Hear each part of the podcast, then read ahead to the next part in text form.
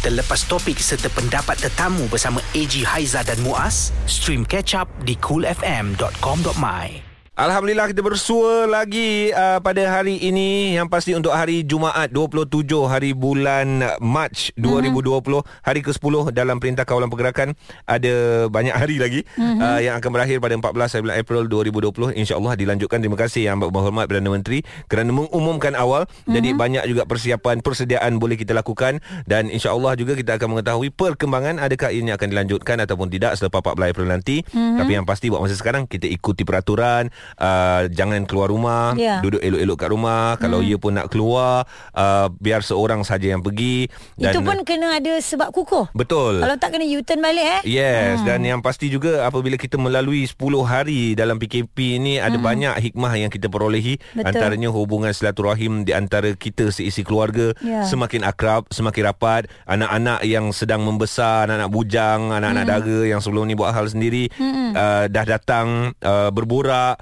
bermesra bersama dengan si, kita si keluarga. Jadi Dan nampak banyak hikmah di kat situ. Semakin mengenali siapa suami kita, ya. semakin mengenali siapa isteri kita dan semakin mengenali perangai anak-anak kita. Betul? Okey dan uh, untuk anda juga saya nak bacakan ni ada kenyataan media uh, dari Menteri di Jabatan Perdana Menteri Hal Ehwal Agama pelaksanaan solat hajat serentak di seluruh negara. Ke bawah duli Yang Maha Mulia Seri Paduka Baginda yang di Pertuan Agong pada 26 Mac 2020 telah menitahkan kepada kepada Datuk Dr. Zulkifli Muhammad Al-Bakri agar memberikan cadangan untuk melaksanakan solat hajat serentak di seluruh negara ya. untuk kesejahteraan rakyat Malaysia dalam menghadapi ya situasi terkini tarikh dan waktu yang sesuai bagi cadangan pelaksanaan solat hajat serentak di seluruh negara adalah pada hari Jumaat iaitu hari ini mm-hmm. 27 Mac 2020 bersamaan 3 Syakban 1441 Hijrah selepas solat selepas yeah. solat, solat Zuhur di rumah dan di tempat masing-masing lah. Yeah. Maka Datuk Dr. Zulkifli Muhammad Al-Bakri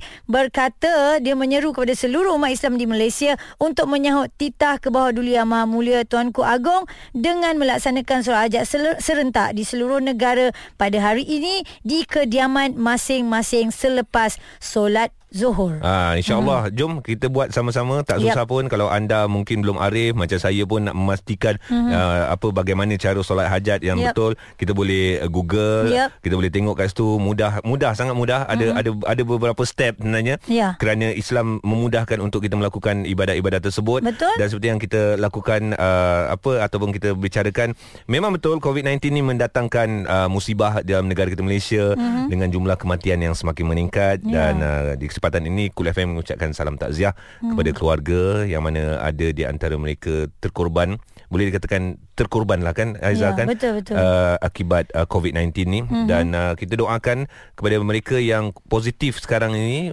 cepat sembuh hmm. dapat sembuh dan uh, kita fikirkan apakah hikmah yang ada ketika COVID-19 berleluasa di dunia ni. Ya, kata hikmah di sebalik musibah tu AJ. Ya. Kadang-kadang kita kena fikir dalam-dalam. Hmm. Betul-betul jangan kita nampak yang susah saja. Ya. Kita kena fikir mungkin ada sesuatu yang Allah nak berikan terbaik pada kita. Aha. Dan uh, untuk itu um, kita nak cerita lebih lanjut berkenaan dengan hik- hikmah hmm. di sebalik musibah ini. Kita akan bersama dengan Datuk Dr. Izhar. Uh, kita akan tanyakan banyaklah kepada beliau berkenaan dengan musibah yang melanda negara kita ini dan juga dunia. Ya, terus bersama bersama kami di Cool FM. Cool FM. AG dan juga Haiza ke udara menemani anda tentunya di Cool FM yang berada di Lembah Kelang. Boleh terus layan kami 101.3 FM atau di mana saja anda berada. Ya. Boleh terus ke kita punya website coolfm.com.my boleh dengar secara live streaming. Ya, suka kami nak ingatkan kepada anda uh, semua tak kira lah lelaki maupun perempuan hmm. uh, hari ini insya-Allah akan diunjurkan semayang uh, solat hajat ya, di rumah rumah masing-masing mm-hmm. untuk kita lakukan bersama mungkin boleh lakukan bersama dengan sisi keluarga yeah. uh, serentak selepas solat zuhur memandangkan mm-hmm. uh, kita sedia maklum kita sekarang ni masih lagi dalam uh, perintah kawalan pergerakan mm-hmm. maknanya segala solat uh, Jumaat uh, dimansuhkan mm-hmm. dan digantikan dengan solat zuhur di rumah masing-masing yeah. dan selepas itu uh, sukalah untuk kita dapat ber, apa beramai-ramai melakukan solat hajat agar COVID-19 ini hindar ataupun hilang dari negara kita Malaysia dan, dan juga dunia, dunia insyaallah. Hmm, betul dan uh, tadi juga di awal uh, permulaan kita pukul tujuh tadi eh kita Ya. pun ada bercakap tentang hikmah di sebalik musibah yang uh, kita terima sekarang ini Mhm. di mana kalau kita lihat je pada tahun 2014 uh, juga tahun yang sangat menyedihkan Betul. bagi rakyat Malaysia kerana kita ditimpa dengan pelbagai musibah yang menimpa saudara-saudara kita seperti banjir, tanah Mhm. runtuh, Mhm. jerebu, tragedi kapal terbang ya seperti MH17 dan MH370. 370. Begitu juga dengan tsunami yang menimpa satu Wah, ketika yalah. dulu. Betul, betul. Banyak sebenarnya cuma untuk COVID-19 ni dia berlarutan agak panjang dan kita tak nampak. Ya dan uh, Hmm. COVID-19 ini berlaku secara serentak bermula pada Disember 2019 Ya. uh, coronavirus Hmm. yang berpunca daripada negara China dan kemudian uh, tersebar di Ya. seluruh dunia dan uh, Malaysia uh, telah pun kehilangan uh, sebanyak 23 nyawa itu rekod sehingga semalam Hmm. Betul. dan kita mendoakan agar tidak akan uh, ada peningkatan tapi ialah segala-galanya ketentuan Allah kita hmm. uh, berusaha Ya. dan usaha yang kita lakukan sekarang ini ialah untuk menghalang pergerakan COVID-19 Hmm. iaitu menjarakkan uh, pe, apa pe, perjumpaan kita Betul. Mhm. kemudian uh, duduk di rumah Mm-mm. dan uh, kita mendoakan agar anak-anak kita tabah dan uh, mereka uh, orang Yalah. cakap tu steady lah dekat rumah Be- Betul lah sebab kadang kita tengok budak-budak yang baru umur berapa 5 6 tahun. Ah. Kadang-kadang dia tak tahu apa-apa, betul tak? Betul. Jadi kita sebagai uh, selaku penjaga dia, ibu bapa dia kena pandai uh, mencari ruang Mhm. mengisi masa-masa kosong dia lah. Ya. Dan uh, kalau kita lihat juga pengajaran daripada musibah ini uh, ialah uh, men- menimpa seorang ni ada hikmah yang tersirat di dalamnya sebagai rakyat Malaysia juga kita prihatin yang mana mungkin ada sebahagian yang tidak dilanda musibah Ya. mungkin tidak kehilangan uh, orang-orang tersayang Mhm. juga tidak disekelilingi oleh mereka-mereka yang positif Betul, COVID-19 betul. Uh, kita janganlah menuding jari kepada sesiapa pun kerana ini adalah ujian untuk kita semua Ah. sama rata Ya, hmm. ini adalah dugaan untuk uh, seluruh dunia Ya. uh, yang mana pasti kalau kita duduk muhasabah diri hmm. ada hikmah dan uh, untuk bercerita dengan lebih lanjut hmm. untuk mengetahui apakah hikmah yang mungkin boleh kita perolehi Ya. daripada satu-satu uh, bencana yang sedang kita alami sekarang ni. Hmm. Kita bersama dengan Profesor Mak Dia Datuk Dr Muhammad Izzah Arif, Ketua Jaringan Industri dan juga Komuniti Fakulti Pengajar Islam Universiti Kebangsaan Malaysia UKM. Assalamualaikum uh, doktor. Waalaikumsalam. Ya. Alhamdulillah. Baik, Alhamdulillah. Selamat pagi. Saya terpanggil doktor pula Datuk ni Alright, baik. Uh, terima kasih. Uh, Wajah kan- yang sangat popular di kaca Ya. TV Bila kita sebut nama Datuk Dr. Izhar je Orang dah tahu dah Hmm. ah, Wajah manisnya tu Umpama pelakon ho- Bollywood Ya, baru-baru ni dia pun dekat dekat Instagram dia ada upload satu gambar ni. Ah, gambar- Ah, gambar lama dia kan? tiga orang ni. Huh. Orang sampai confuse betul ke dia? Saya pun naik saya fikir ini dok, bukan doktor ni. Eh dia memang kenal Ah. Kita kenal muka wajah Datuk Rambut belah tengah tu Dulu Dululah belah tengah Sekarang lain Tapi yang terbaru ni macam uh, rappers. Oh lama dahsyat Okey, Datuk, uh, okeylah berbalik kepada kita punya uh, cool talk pagi ini berkenaan dengan rahmat di sebalik ujian ini kan kalau kita Ya. lihat uh, ada sebahagian tempat yang telah di uh, quarantine ya sepenuhnya di Sebarenggam. Ah, Ya betul Uh, ramai ada 3000 lebih tak silap saya ada dua kampung. Ah, lebih kurang Hmm. hampir 70 700 keluarga lah sebenarnya Hmm, yang berada di sana. Mungkin sebagai mukadimahnya Datuk apa yang boleh kita kongsikan. COVID-19 memang satu bencana tapi Hmm. pastinya ada hikmah di sebaliknya itu. Okey, uh, pertama sekali Allah Subhanahu Wa Taala dia turunkan satu-satu ujian itu pasti nak melihat kepada kesabaran umat manusia. Ya. Uh, itu kita yakin ya. Ya. Yang Allah sebut dalam Quran wa basyiris sabirin. Allah nak tengok sejauh mana kita sabar. Sekarang ini semua orang duduk dalam rumah, ini kesabaran. Mhm. Dan saya lihat uh, Perdana Menteri uh, apa semua kabinet uh, kerajaan terpaksa buat macam-macam keputusan di luar jangkaan Mm-mm. untuk memberikan kesenangan dan memudahkan urusan umat manusia Ya. ataupun rakyat di Malaysia Mhm. bahkan bukan sahaja Malaysia seluruh negara terpaksa buat satu keputusan yang luar jangkaan Ya betul. ya um, melibatkan uh, kewangan negara melibatkan uh, orang susah orang yang uh, bekerja dan sebagainya Mhm. jadi semua tu terpaksa mengambil jalan satu je iaitu kesabaran Ya. Mm. jadi Allah nak tengok sejauh mana kita ni sabar setelah Allah bagi nikmat yang sebelum ini kau keluar selama mana kau keluar kau tak pernah pun fikir tentang Allah Subhanahu Wa Taala. Mm-mm. Jadi sekarang Allah nak tengok kamu sabar atau tidak. Yang kedua Allah nak tengok uh, sejauh mana kita ini bermuhasabah. Mhm. Selalu kita kata wah kita hebat. orang kaya akan kata dia hebat. Ya. Orang yang uh, mempunyai kemampuan, kebijaksanaan semua kata dia hebat dan sebagainya. Mhm. Tapi hebat-hebat pun uh, sebesar mana negara itu, sekuat mana negara itu pun tidak boleh melawan kuasa Allah Azza wa Jalla. Ya. Dan antara kuasa Allah, Allah tak hantar pun orang kata apa raksasa yang lawan Ultraman tu. Ya, ya. Tapi Allah hanya hantar satu musuh yang kita tak nampak Ya. tapi ia sangat ditatu, ditakuti oleh dunia. Mhm. Kita Betul. tengok apa berlaku di Itali. Mhm. Kita pun semalam hampir 235 kes baru. Ya. Ya. Maknanya benda ini sangat menakutkan. Mm-mm. Ya, kadang-kadang kita keluar nak pergi pasar pun dekat situ pun boleh kena. Ya, Kalau dalam was-was ya Datuk eh. Ya, jadi Mm-mm. maknanya Allah hantar satu kuman atau uh, satu virus Mm-mm. yang tidak nampak Mhm. menyebabkan huru-hara dunia ni. Betul. Jadi Allah kata dengan apa lagi kau nak nak nak dustakan? Fabi ayyi ala'i rabbikuma tukadziban? Jadi kenapa kamu masih lagi nak ingkar? Mhm. Kamu masih lagi nak sombong di atas muka bumi? Mhm. Ah, jadi yang kedua tu Allah suruh kita bermuhasabah. Ya. Nombor tiga, Mhm. Allah suruh kita ini sentiasa mengambil jalan yang positif. Mm-mm.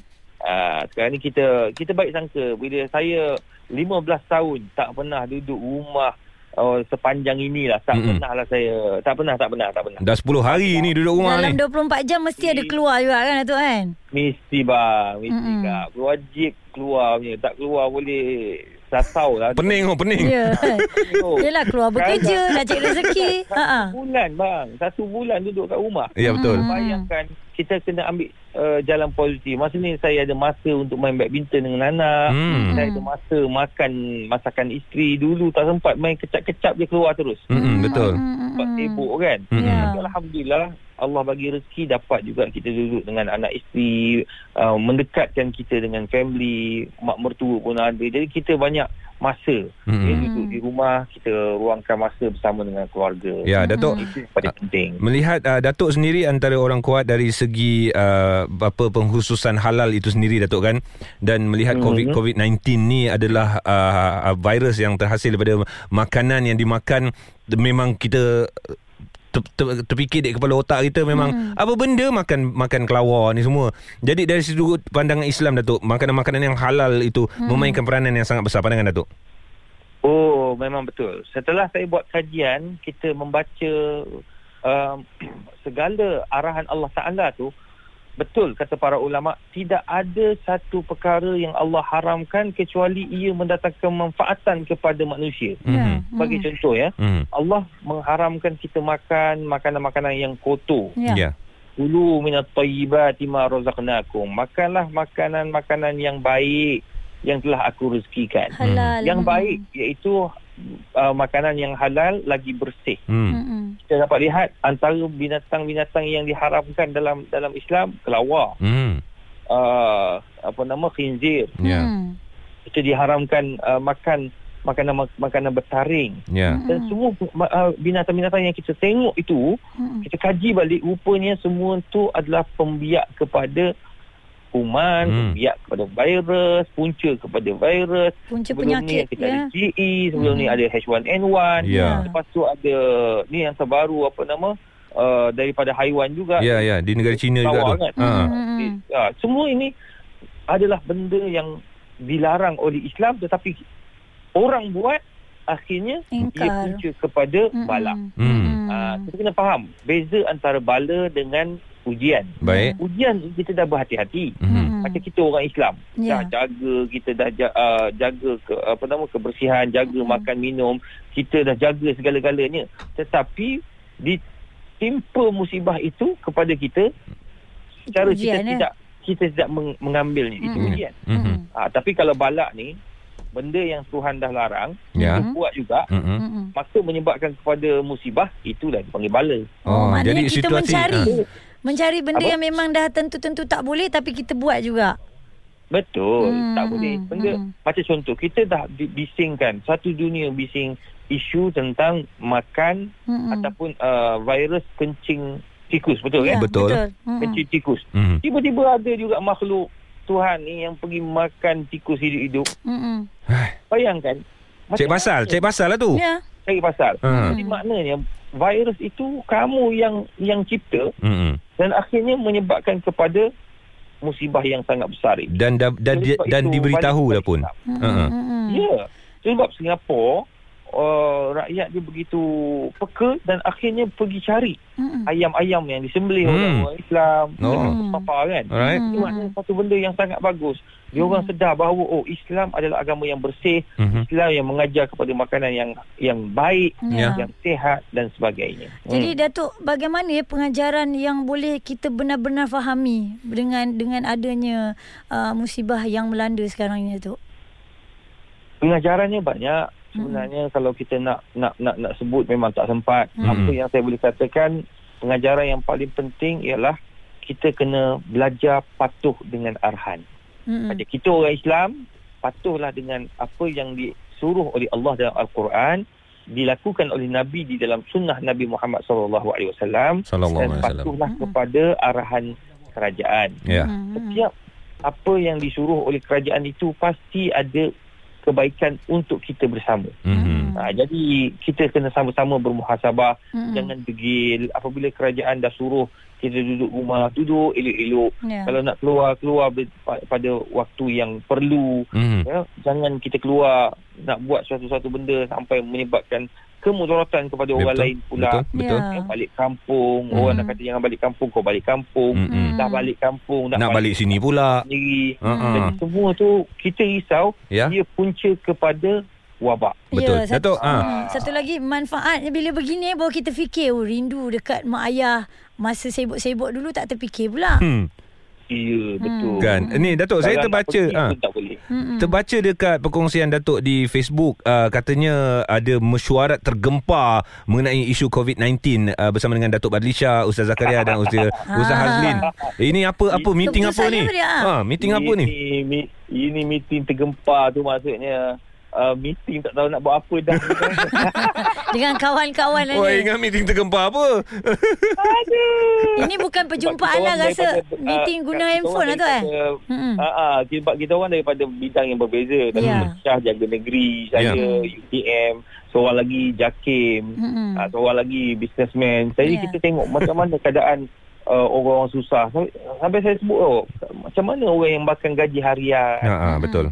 Uh, kontraktor, Hmm. sekarang ni macam sekolah-sekolah tadika Mm-mm. ataupun nursery-nursery atau tu- uh, pusat-pusat tu- tuition Mm-mm. Diorang nak bayar macam mana tu? Ah, Hmm. Sampai sekarang tengah bincang hangat ni. Hmm. Yang tak pergi tuition tapi kena bayar yuran tuition. Betul. macam mana Kan? Mm-mm. Ah, semua tu memberi kesan pada Betul Memang lah. betul. Betul Doktor sebab ada di antara kawan-kawan saya juga bila cakap cakap pasal guru tuition ni ataupun guru taska tadika ada sampai yang mak bapak tak faham dia terus cakap ha, apa tak halalkan duit yang cikgu ambil Oh, macam-macam sampai ni. macam tu Ah. sekali eh.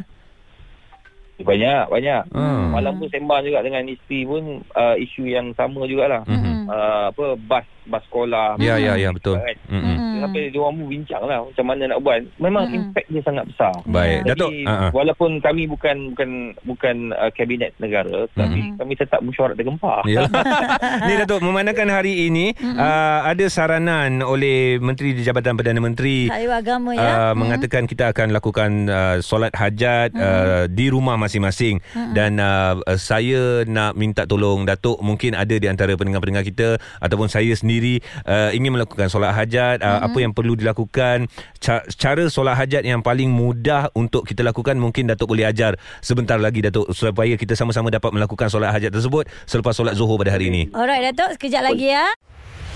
Suara Semasa Cool FM Alhamdulillah terima kasih diucapkan kepada anda masih lagi bersama dengan kami AG dan juga Haiza uh-huh. dan yang pasti kami sedang rotate bekerja Yep. uh, ketika perintah kawalan pergerakan ini uh-huh. dan uh, saya mengharapkan agar anda terus duduk ontok-ontok kat rumah Mhm, jangan duduk elok-elok cantik-cantik uh, bersama dengan seisi keluarga yang tersayang bukan dengan orang lain Ya. dengan keluarga kita ter- ter- uh, sendiri bak kata Datuk Dr Izhar tadi Yep. ini antara pengalaman yang boleh dikatakan pengalaman indah sebab duduk lama ni dengan family Ya. dalam satu-satu masa Dan di talian kita masih lagi bersama dengan dengan Profesor Madia Datuk uh, Dr. Muhammad Izal Arif Ketua Jaringan Pengajian Islam UKM dan uh, banyak soalan kita nak tanya sebenarnya Ji. Ha. Tadi AJ dia tanya tentang solat hajat. Memang betul sebab mm-hmm. mungkin ramai yang nak nak buat solat hajat ni bersama dengan sisi keluarga mm-hmm. kalau sebelum ni nak solat hajat dekat masjid mungkin segan mm-hmm. apa niat dia aku nak baca takkan nak tanya orang sebelah Ya. malu pula akan ikut je kan Jadi Datuk boleh cakap dengan ah, live, eh? Ah. secara uh, paling mudah sebab mm-hmm. Islam ni memudahkan kan Datuk kan apa yang boleh Datuk kongsikan Okey, apa yang uh, boleh saya kongsikan sekarang ni uh, kerajaan sedang buat macam-macam usaha untuk pastikan COVID-19 ni dapat dinyahkan daripada negara kita. mm-hmm. Uh, itu. Jadi sekarang ni usaha fizikal kita dah buat macam-macam cara. Mm-mm. Ya dengan bantuan KKM-nya, dengan apa nama daripada uh, apa uh, kerajaan dan sebagainya. Mm-mm. Jadi apa yang perlu kita buat lagi ialah uh, usaha dari sudut batiniah. Mm-hmm. Ah, iaitu dari sudut uh, kerohanian. Baik. Itu sebabnya Menteri di Jabatan Perdana Menteri Mm-mm. uh, Datuk Seri Dr. Zulkifli Al-Bakri Ya. mengarahkan dan menyarankan kepada umat Islam ya untuk sama-sama kita buat uh, solat hajat Mm. serentak di seluruh negara dengan perkenan uh, Duli Yang Maha Mulia uh, Jadi Pertuan Agong Sultan Abdullah Agong Ya. yang di-Pertuan Agong Mm-mm.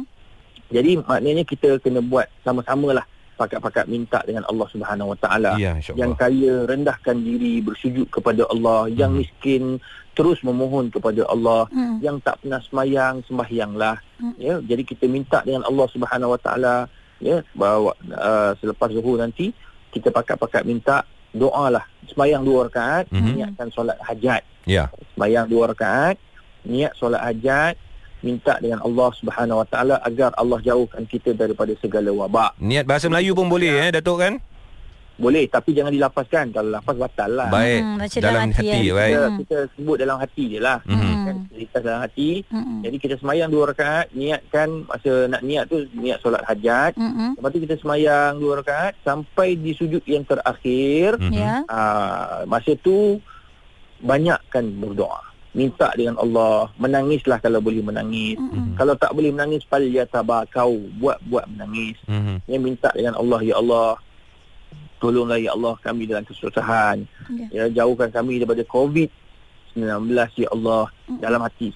Ya, kita minta. Mhm. Jadi kita minta dalam sujud itu, lepas tu kita pun uh, buat macam biasa sampai bagi salam, kemudian kita teruskan lagi dengan doa. Mm-mm. Jadi insya-Allah saya yakin Allah Subhanahu Wa Taala akan makbulkan dalam jutaan umat Islam Mm-mm. yang ada di Malaysia ini. Saya yakin Allah akan terima satu daripada Mm-mm. banyak-banyak. InsyaAllah Ba- uh, baik Datuk uh, nak tanya jugalah sekarang kita berada di dalam bulan Syakban sebelum Mhm. menuju Ramadan ya kita masih lagi dalam PKP ni sampai 14 April Banyak peluang banyak ni banyak masa jadi mungkin uh, Datuk boleh kongsikan antara amalan-amalan yang dapat kita uh, lakukan ya dalam masa PKP ini boleh dilipat gandakan insyaallah pahala kita Datuk. Okey, yang pertama di bulan uh, Syaban yang mulia ini banyakkanlah kita ini ber uh, muhasabah diri Mhm. ya. Tengok apa yang kurang, apa yang lebih.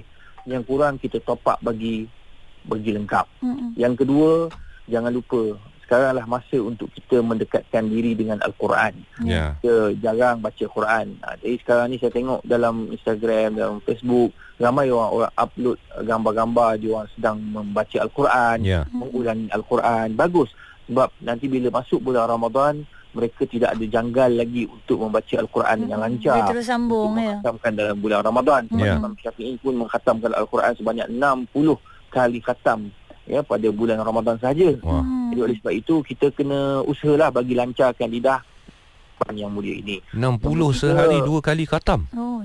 Masya Allah ha, ya itu Imam Syafi'i. Imam Syafi'i kita, ya. ha, kita Muhammad Syafi'i ni tak apalah. Sekali khatam jadilah. Ha, jadilah.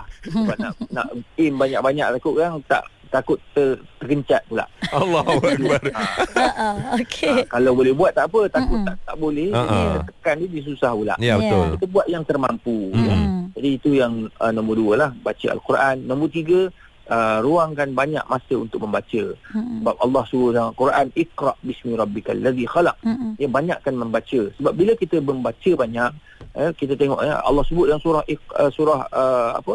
Uh, yang pertama turun pada Nabi Muhammad tu Iqra bacalah dengan nama Tuhan yang Maha Pencipta. Mhm. Kenapa Allah kaitkan bacalah dengan Maha Tuhan yang Maha Pencipta? Mhm. Sebab bila kita banyak membaca, kita baru tahu bahawa hebatnya Allah Subhanahu Wa Taala. Ya. Faham tak?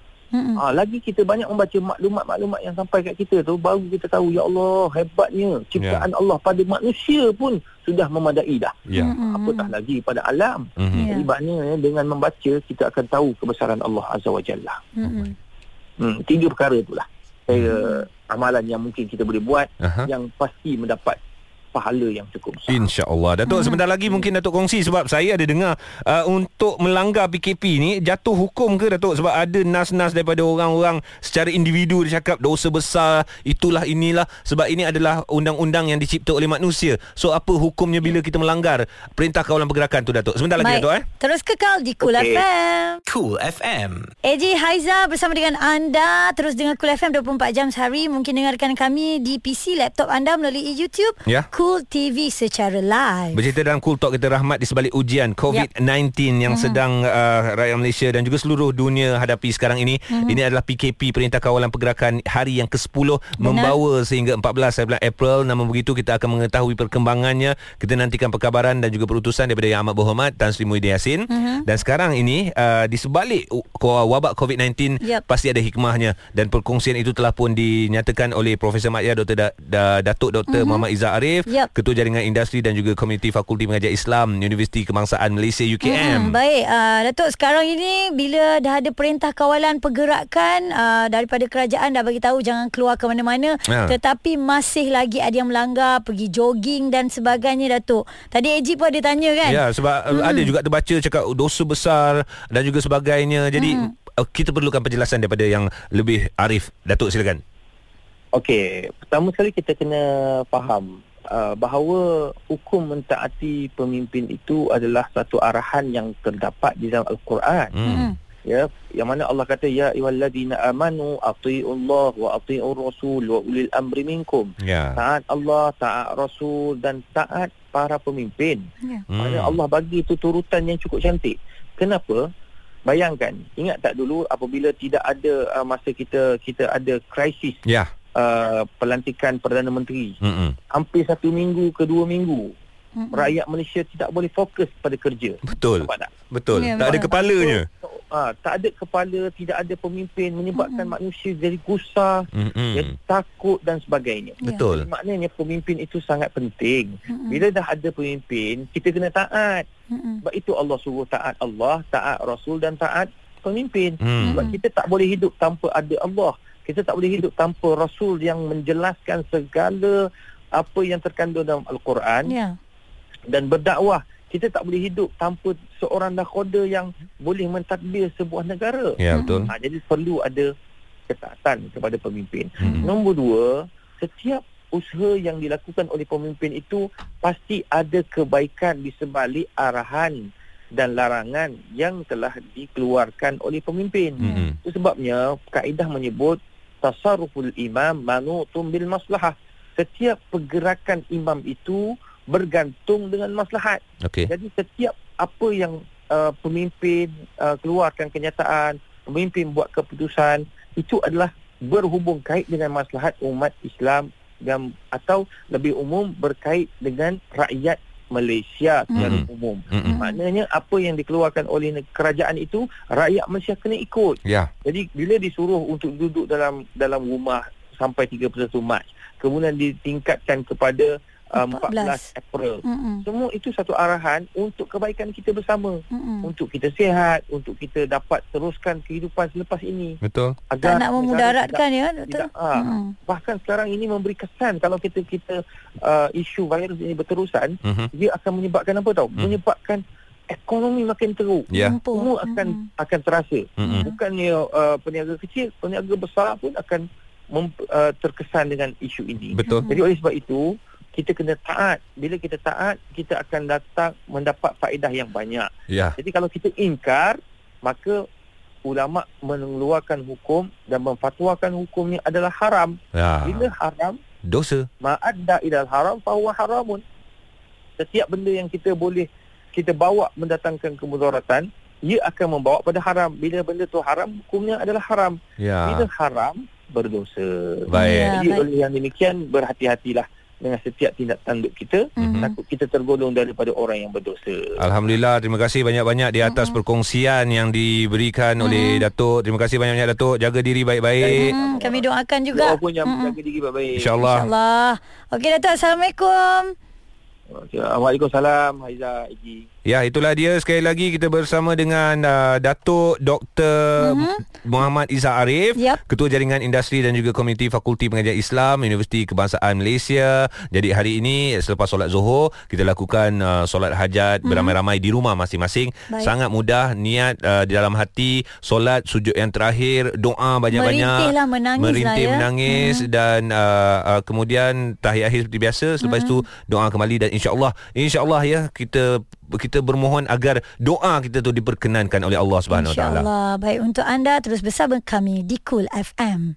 Terlepas topik serta pendapat tetamu bersama AG Haiza dan Muaz, stream catch up di coolfm.com.my.